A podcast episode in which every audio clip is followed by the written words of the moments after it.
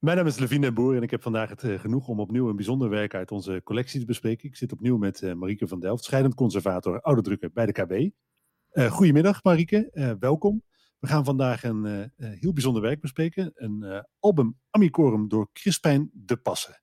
En daar ga je me hopelijk een heel stuk meer vertellen, want daar uh, zitten voor mij nogal wat vraagtekens omheen. Laten we beginnen bij het begin. Het is een uh, album Amicorum. Wat, wat, is dat eigenlijk precies? Nou, een album Amicorum is een vriendenboek. En wij kennen dat tegenwoordig nog als een boek dat kinderen, of een boek, een boekje, dat kinderen gebruiken op de basisschool om hun vriendjes in te laten schrijven. Of ook ouders, opa, oma's, uh, leraren. En vrouwen van mijn leeftijd kennen het nog als een poesie-album.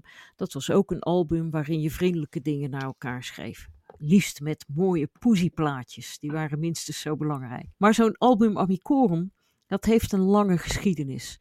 In de vroegmoderne tijd was dat een boek dat studenten mee op reis namen. En studenten gingen nogal op reis. Je hebt tegenwoordig ook Erasmusbeurzen en zo, maar vroeger maakten studenten aan het eind van hun studie ook een tour, een grand tour door Europa, waarbij ze dan verschillende universiteiten aandeden. En dan hadden ze zo'n album amicorum bij zich om daarin studenten die ze ontmoeten of hoogleraren, mensen bij wie ze gestudeerd hadden, dingen te laten schrijven. En dat kon dan zijn een opdracht of een herinnering of een wapen of een tekening. En kijk, de KB heeft een hele grote collectie van die album Amicorum. En zo'n boek is het dus, althans, we gaan ervan uit dat het als dusdanig bedoeld was. Ja, want dat viel me ook op. Want ik zei al, het is een bijzonder boek. Allereerst omdat het niet als zodanig gebruikt is. Want je zegt, hè, we denken dat het als een album Amicorum gebruikt is. Maar goed, eh, als je doorbladert, zie je heel veel mooie eh, prenten. En daar zullen ze daar nog over komen te spreken. Maar eigenlijk alle dingen die jij net noemt, dus die opdrachten of een wapen of wat ook, die kom ik eigenlijk helemaal niet tegen. Nee, dat is ook bijzonder hieraan. En ik begon uh, in het begin over die vriendenboekjes die nu bij de basisschoolleerlingen populair zijn, die zijn ook een soort van voorgedrukt. Maar dan staat er dus: wat is je naam, wanneer ben je geboren, wat is je lievelingskleur. Nou, dat is hierin niet. Er staan alleen van die prenten in. En niet alleen die prenten, maar er zitten ook een heleboel blanco bladzijden in.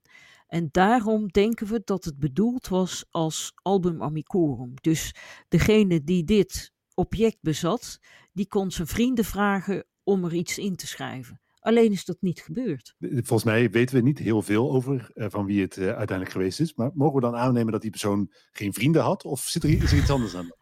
Nou, nee, ik denk niet dat we dat aan mogen nemen. Ik denk dat die persoon het boek je zo mooi vond dat hij misschien het jammer vond om erin te laten schrijven. En kijk, het gekke is ook, kijk, we hebben het over een gedrukt boek.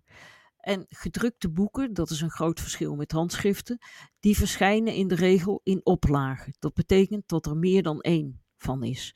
En ook van dit uh, boek, uh, het Stirpium Insignium Nobilitas, dat is een boek in een oplage. Daar zit een titelpagina in, daar zit een gedrukt voorwoord in. En ik heb er uiteindelijk acht op kunnen sporen, maar die zijn allemaal verschillend. En die hebben ook verschillende titelpagina's. En de ene heeft het jaar, heeft geen jaar op titelpagina, zoals deze. Een andere heeft een jaartal 1612, een jaartal 1615. En dat maakt het ook al intrigerend van ja, hoe is dit nou gepubliceerd? Dit is natuurlijk een uh, podcast, de mensen zien het uh, werk uh, nu niet. Kun je het beschrijven hoe het eruit ziet? Ja, um, het is een heel mooi boekje en de mensen die zien het nu niet, maar ze kunnen het wel zien, want het is helemaal gedigitaliseerd en het is te vinden op de website van de KB. Dus als mensen hierdoor nu geïntrigeerd raken, dan raad ik ze zeker aan om daar eens te kijken. Maar het is een klein boekje en het is een zogenaamd long formaat. En dat betekent dat het boekje breder is dan dat het hoog is. Dus wij zijn gewend aan boeken die hoger zijn dan breed. En we kennen ook wel dat andere formaat. Ja, we zouden het ook een liggend formaat kunnen noemen. En het is gebonden in een uh, perkamenten band met een stempel erop. En zo'n perkamentenband die ziet er uh, een beetje uh, is blanco of, of gelig. En als je het dan open doet, dan zie je dat het een, ja, een bundeltje is met een heleboel prenten. En die prenten zijn in dit geval ook nog eens met de hand ingekleurd. Dus het is een heel aantrekkelijk boekje om te zien. Het is een boekje dat uiteindelijk ja, verkocht is om gebruikt te worden. Je zegt er zijn er een stuk of acht, kennen we ervan. Maar uiteindelijk is het een leeg boekje. Wat maakt het dan toch zo bijzonder?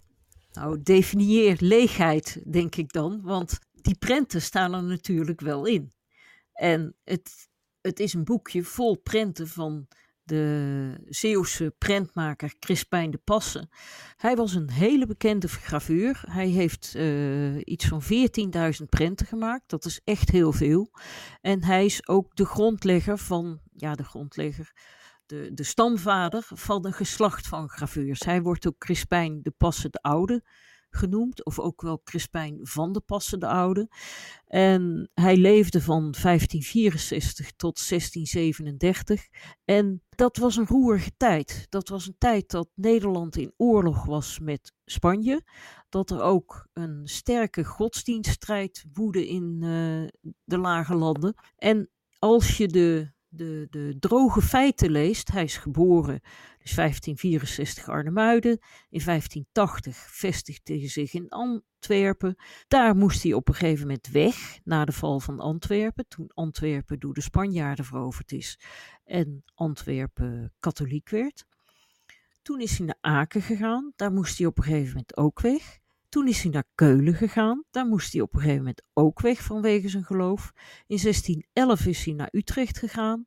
En in 1637 is hij daar overleden. Dit zijn een heleboel jaartallen. Maar ik heb, eh, omdat ik wist dat deze podcast eraan aankwam, dan loop je eens een beetje over te denken. En dan denk je, ja, wij zeggen dat zo van, nou, hij moest toen weg voor zijn geloof en toen weg voor zijn geloof. Maar als je daarover nadenkt, wat voor een impact dat gehad moet hebben voor zo'n leven.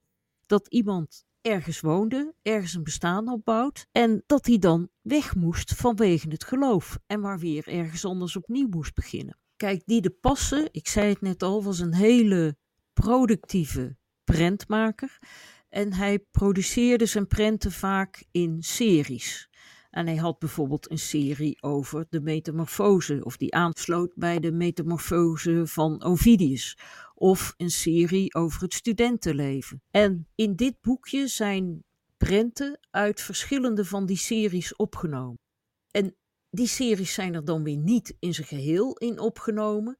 Maar daar is dus een stuk over prenten voor de jeugd of prenten over de vijf zintuigen. En ik noemde al die uh, prent over het studentenleven. Die zijn allemaal in dit boekje gebonden, ingebonden. Is het dan zo dat, uh, want je noemde al, het, er zijn er acht bekend die allemaal een andere samenstelling hebben. Ja. Uh, was het dan zo bij de samenstelling van dit soort boekjes daar willekeurig wat prenten uit de kast getrokken werden? Of is er toch wel echt een, een doordacht selectieproces aan vooraf gegaan? Ja, dat is dus in dit geval de vraag. Kijk, als je, we hebben ook heel veel embleemboeken embleemboek van Cats, als je nou exemplaar A of B, daar staan dezelfde emblemen in omdat die echt in een oplage gemaakt zijn. Maar dit boekje is eigenlijk een soort, ja, je kan het niet een, tussen, een tussenvorm, zo kun je het noemen. Omdat dus wel die gedrukte prenten erin staan, maar ieder exemplaar heeft wel een verschillende samenstelling. En er is bijvoorbeeld een exemplaar in Basel daar zitten 68 prenten in. In het exemplaar van de KB zitten er 89. Dus zo dat wisselt. En soms komen die series overeen. Want ik heb voor een artikel dat, hierover, dat ik hierover geschreven heb, al die dingen naast elkaar gelegd. En dan zie je dus dat hier weer een paar andere prenten in staan dan bijvoorbeeld in zo'n exemplaar in Basel. De basis is wel hetzelfde maar de uitwerking is anders. Oh, en om terug te komen op jouw vraag. Ik denk dus dat in dit geval de koper ook kon zeggen van nou, ik wil graag die en die prenten erin. Waarschijnlijk is het toch op individuele bestelling, dus gepersonaliseerd, gemaakt. En kunnen we dan, als we naar de afbeeldingen in deze uh, of in dit album kijken, kunnen we ook iets zeggen over de eigenaar van dat uh, album? Nou, ik ben er niet in geslaagd om de oorspronkelijke eigenaar te vinden. Er staat voor in de naam van de meneer Frederiki. En Er staat eerst RD en dat is doorgestreept.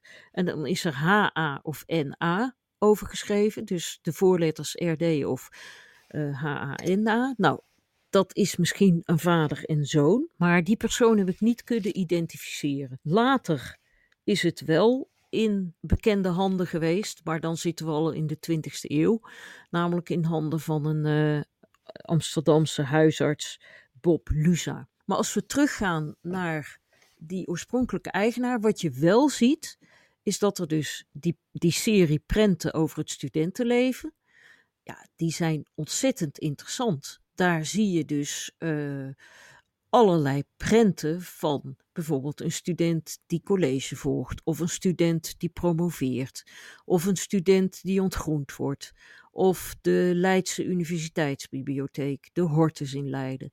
Hele mooie serie en ook prachtig ingekleurd. En er staan uh, wat prenten in over uh, vriendschap, muzicerende uh, mensen. Er staan veel prenten in van paardjes. Dus als je het geheel overziet, dan lijkt het aannemelijk dat het gefungeerd heeft in een rol van elkaar het hof maken. En wat bij dit exemplaar heel opvallend is, is dat er een prent in zit die elders nergens in voorkomt. Een prent van David Vinkbooms over roken. En die is eigenlijk ook wat later, dus uit 1627. Maar die prent is op een strookje erin gezet, dus niet oorspronkelijk meegebonden. En ja, ik denk eigenlijk dat dat een relatie heeft met die vroege eigenaar. Zo'n prent over het roken, een lofdicht op de tabak, zou je tegenwoordig ook niet meer zien, maar goed, toen wel. Dat heeft misschien ook iets over die eigenaar gezegd. En dan hebben we het nu voornamelijk over die prenten gehad. Maar jij noemde net, het is helemaal leeg, maar het is dus niet helemaal leeg. Want op een aantal pagina's zijn ook gedichten van Cats geschreven. En die gedichten zijn geïdentificeerd en dat zijn gedichten over het huwelijk. En verklaart dat ook wellicht uh, wat de bedoeling van het boekje is geweest? Dat zou dus heel goed kunnen dat een huwelijkspaar dit boekje heeft gekregen ter gelegenheid van hun huwelijk. En dat het dus ook de bedoeling was dat hun vrienden daarin schreven ter gelegenheid van het huwelijk. En daar staat dus een heel mooi, in het begin, een heel mooi gedicht in van Cats. En dat begint al dus, en ik, ja, ik vind dat heel mooi. Vraagt iemand wat ik voor een vrouw tot mijn gezelschap wensen zou? Genzellen zo, hier wensen geld, ik wens er ene, dus gesteld. En dan komt het. Niet al te zoet, niet al te zuur, niet al te zacht, niet al te stuur, niet al te schouw, niet al te bout, niet al te laf, niet al te stout. En zo gaat het nog een heel stuk door. Dat is natuurlijk, ja, ik vind dat een heel mooi gedicht voor zo'n gelegenheid. Maar nu is het zo, je zegt, hè, het is een uh, boek wat, wat een, of een boekje wat een aantal, uh, of een flink aantal hele mooie prenten bevat. Het bevat ja. gedichten van uh, Jacob Katz. Maar nou is het zo, je begon het verhaal met, ja, we hebben eigenlijk een hele, hele boel van deze Alba in onze collectie. Wat, wat maakt dan dat deze er tussenuit springt? Omdat dit een hele andere is. Dat is het maffe. Het is als album bedoeld, maar niet als zodanig gebruikt. En dat verschijnsel, album amicorum, dat begint eigenlijk halverwege de 16e eeuw. Wat je dan in het begin ziet, is dat soms gedrukte boeken als album amicorum gebruikt zijn, terwijl die bedoeld waren als gedrukt boek. Dus dan had je een tekst van, nou, iemand waar studenten dan hun vrienden in lieten schrijven. En daarna werd het veel meer een boekje dat mensen mee op reis namen, waar ze anderen in lieten schrijven. En als luisteraars nu hierin geïnteresseerd zijn, dan raad ik ze zeker aan om op de website van de KB te bekijken, want er zijn prachtige alba met ook portretten van studenten of uh, wapens. Of nou, de KB heeft een album met een tekening van Rembrandt. Dus het is echt, het is ook niet alleen in studentenkringen, maar ook binnen de adel. Later. Dus ja, het zijn prachtige uh, objecten. Maar dit is eigenlijk iets heel anders. Want dit zijn gedrukte prenten die bij elkaar gebonden zijn met blanco pagina's ertussen, bedoeld om als album amicorum gebruikt te worden, maar niet als zodanig gebruikt. Dus het is een vreemde eend in de bijt, laten we het zo noemen. toch, weet je, uh, dat zal heel erg bij mij liggen, denk ik. Maar ergens vind ik het iets treurigs hebben. Het is een heel prachtig werk, wat inderdaad als, ja. als album met, bedoeld met, met, met gedichten die op het huwelijk slaan. Uh, maar vervolgens lijkt het alsof de eigenaren dit ja, toch, hè, wellicht ook omdat ze het heel mooi vonden, ergens in de kast bewaard hebben. Misschien af en toe eens in gebladerd hebben, maar het niet voor het oorspronkelijke doel gebruikt hebben. Ja, nou, dat, uh, ja, dat is wel een goede aanname. Het enige is dat ik kan zeggen, misschien hebben ze het wel zodanig gekoesterd dat ze het niet wilden laten bezoedelen door anderen erin te laten schrijven. Kijk, dat gebeurt natuurlijk ook. En ja, dan komen we op een heel ander onderwerp. Maar ja, wij willen ons althans, ik wil graag mijn boeken heel erg schoonhouden en netjes. En als ik een boek lees, dan probeer ik een paperback niet zo ver open te vouwen dat de rug knakt. Maar nu zijn wij eigenlijk heel blij met boeken met gebruikersporen uit vroeger eeuwen. Als iemand daar gezellig commentaar bij heeft zitten schrijven, of opmerkingen, of heeft zijn naam erin heeft geschreven, daar zijn we nu heel blij mee. Is het dan ook zo dat hè, de afwezigheid hier van die bijschriften van andere mensen uh, maakt het dat hij er tussenuit springt? Maar het maakt het voor jou als conservator natuurlijk wel veel lastiger om de historie van zo'n werk te duiden, toch? Ja, zeker. Zeker. Dat is, dat is ongetwijfeld waar. En dan hebben we hier nog dat we die Frederiki erin hebben staan. En we hebben die prent van David Vinkpooms. Maar ja, je kan niet echt de vinger erop leggen waar dit boekje nou geweest is vlak na het ontstaan. Dat is waar. Uh, aan de andere kant ziet het er wel schitterend uit. En ja, wat we slechts terloops genoemd hebben, maar die prenten zijn ook allemaal met de hand ingekleurd. En dat is ook niet vanzelfsprekend. Normaal gesproken zijn dan zwart-wit uh, gravures? Normaal gesproken zijn het zwart-wit gravures. Dat er in kleur gedrukt kon worden, dat begint pas goed op gang te komen in de 19e eeuw.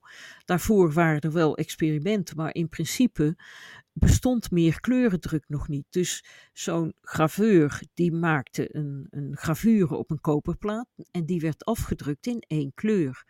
En naderhand kon je dan iemand uitnodigen om die, die prenten in te kleuren. En dit boekje is ingekleurd door een inkleurder of afzetter, zoals die genoemd werd, die niet de, de, de geringste was. Er is een specialist in Nederland, Trusje Goedings, en die heeft naar dit boekje gekeken. En die heeft geconstateerd dat het waarschijnlijk ingekleurd is door F.H. van der Leij. En dat is een bekende inkleurder, die ook een bepaalde techniek had. Onder meer, als je naar het boekje kijkt, zie je dat om de prenten heen een, een, een soort lijst in geel en rood gemaakt is. En dat was kenmerkend voor zijn manier van werken.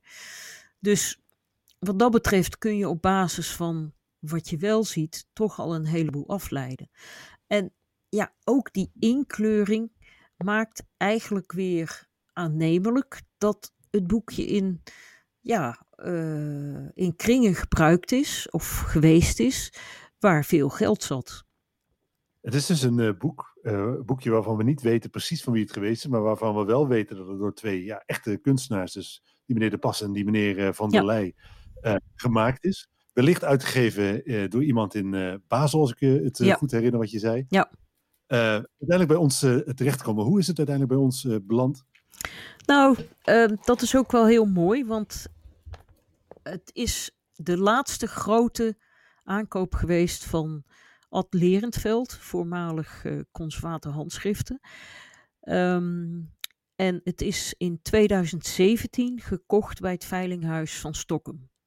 En wat ik zelf ook heel mooi vind aan deze aankoop, het is een boek met twee facetten. Er staat handschrift in, het is gedrukt en dat betekent dat het ook een samenwerking was tussen Ad Lerentveld uh, als conservator middeleeuwse handschriften en de conservator gedrukte werken, zijnde ik.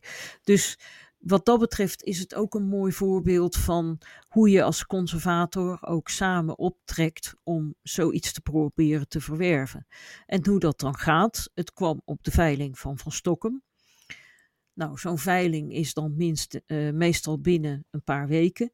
Dus dan moet je als de Wiedeweerga een uh, aanschafadvies schrijven. En ook ergens geld vandaan halen, want het is een kostbaar boekje.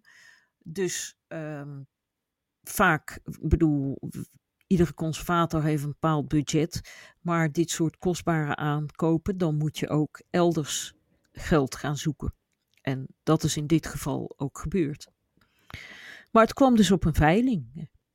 En zoals het gaat met een veiling, je krijgt een catalogus en dan uh, zie je iets moois staan. En dan moet je aan het werk. dit zijn voor jou natuurlijk wel de krent in de pap, toch? Dit soort uh, boekjes. Zeker. Want ik kan me dat deze niet heel vaak op de markt verschijnen.